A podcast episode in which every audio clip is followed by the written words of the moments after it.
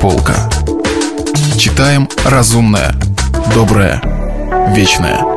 Радио «Комсомольская правда». Михаил Зощенко. «Слабая тара». Читает Евгений Лепницкий. Нынче взяток не берут. Это раньше шагу нельзя было шагнуть без того, чтобы не дать или не взять. А нынче характер у людей сильно изменился к лучшему. Взяток действительно не берут. Давеча мы отправляли с товарной станции груз. У нас тетка от гриппа померла и в духовном завещании велела отправить ейные там простыни и прочие мещанские вещицы в провинцию к родственникам со стороны жены.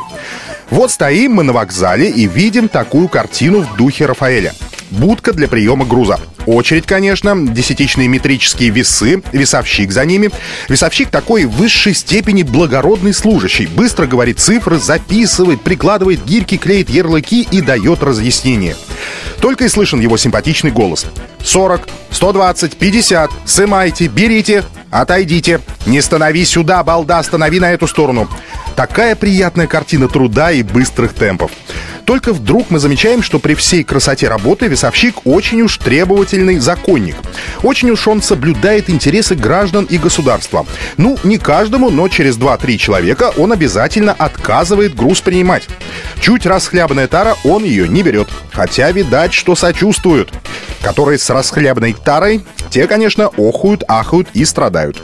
Весовщик говорит, за место страданий укрепите вашу тару. Тут где-то шляется человек с гвоздями. Пущай он вам укрепит. Пущай сюда пару гвоздей вобьет и пущай проволокой подтянет.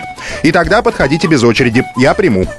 Действительно верно. Стоит человек за будкой, в руках у него гвозди и молоток. Он работает в поте лица и укрепляет желающим слабую тару. И которым отказали, те смотрят на него с мольбой и предлагают ему свою дружбу и деньги за это самое. Но вот доходит очередь до одного гражданина. Он такой белокурый, в очках.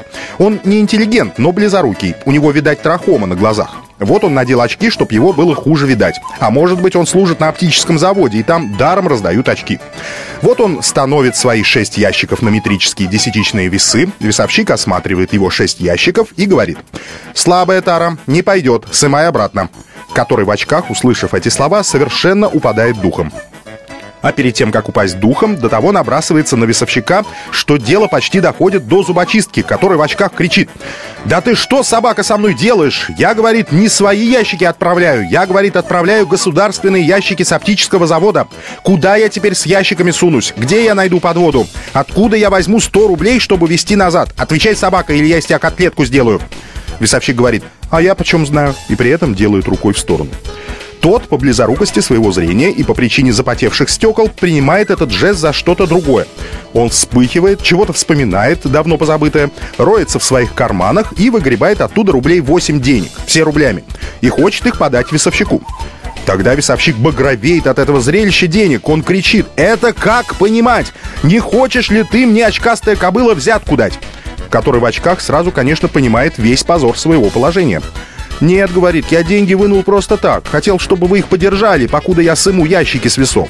Он совершенно теряется, несет сущий вздор, принимается извиняться и даже, видать, согласен, чтобы его ударили по морде.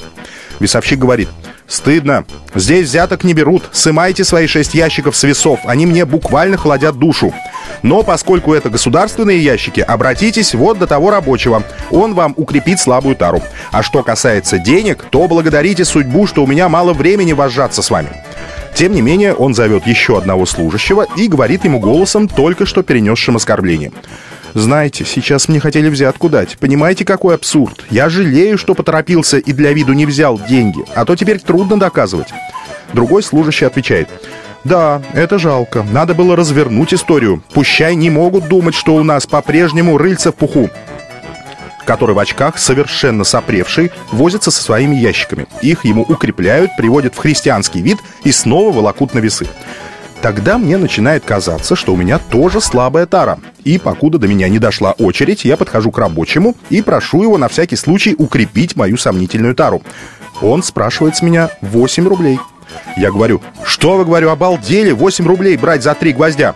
Он мне говорит интимным голосом, это верно, я бы вам и за трояк сделал. Но, говорит, войдите в мое пиковое положение, мне же надо делиться вот с этим крокодилом. Тут я начинаю понимать всю механику. Стало быть, я говорю, вы делитесь с весовщиком? Тут он несколько смущается, что проговорился, несет разные вздоры небылицы, бормочет о мелком жалованишке, о дороговизне, делает мне крупную скидку и приступает к работе. Вот приходит моя очередь. Я становлю свой ящик на весы и любуюсь крепкой тарой. Весовщик говорит, тара слабовата, не пойдет. Я говорю, разве? Мне сейчас только ее укрепляли. Вот тот с клещами укреплял. Весовщик отвечает, ах, пардон, пардон, извиняюсь, сейчас ваша тара крепкая, но она была слабая. Мне это завсегда в глаза бросается. Что пардон, то пардон. Принимает он мой ящик и пишет накладную. Я читаю накладную, а там сказано «Тара слабая». Да что ж вы, говорю, делаете, арабы? Мне же, говорю, с такой надписью обязательно весь ящик в пути разворуют. И надпись не позволит требовать убытки. Теперь, говорю, я вижу ваши арабские комбинации. Весовщик говорит, что пардон, то пардон, извиняюсь. Он вычеркивает надпись, и я ухожу домой, рассуждая по дороге о сложной душевной организации своих сограждан, о перестройке характеров, о хитрости и о той неохоте, с какой мои уважаемые сограждане сдают свои насиженные позиции. Что пардон, то пардон. Михаил Зощенко. «Слабая тара». Читал Евгений Лепницкий. Если вы пропустили главу любимого произведения или хотите послушать книгу целиком, добро пожаловать к нам на сайт kp.ru слэш радио раздел «Книжная полка». «Книжная полка». Читаем разумное, доброе, вечное.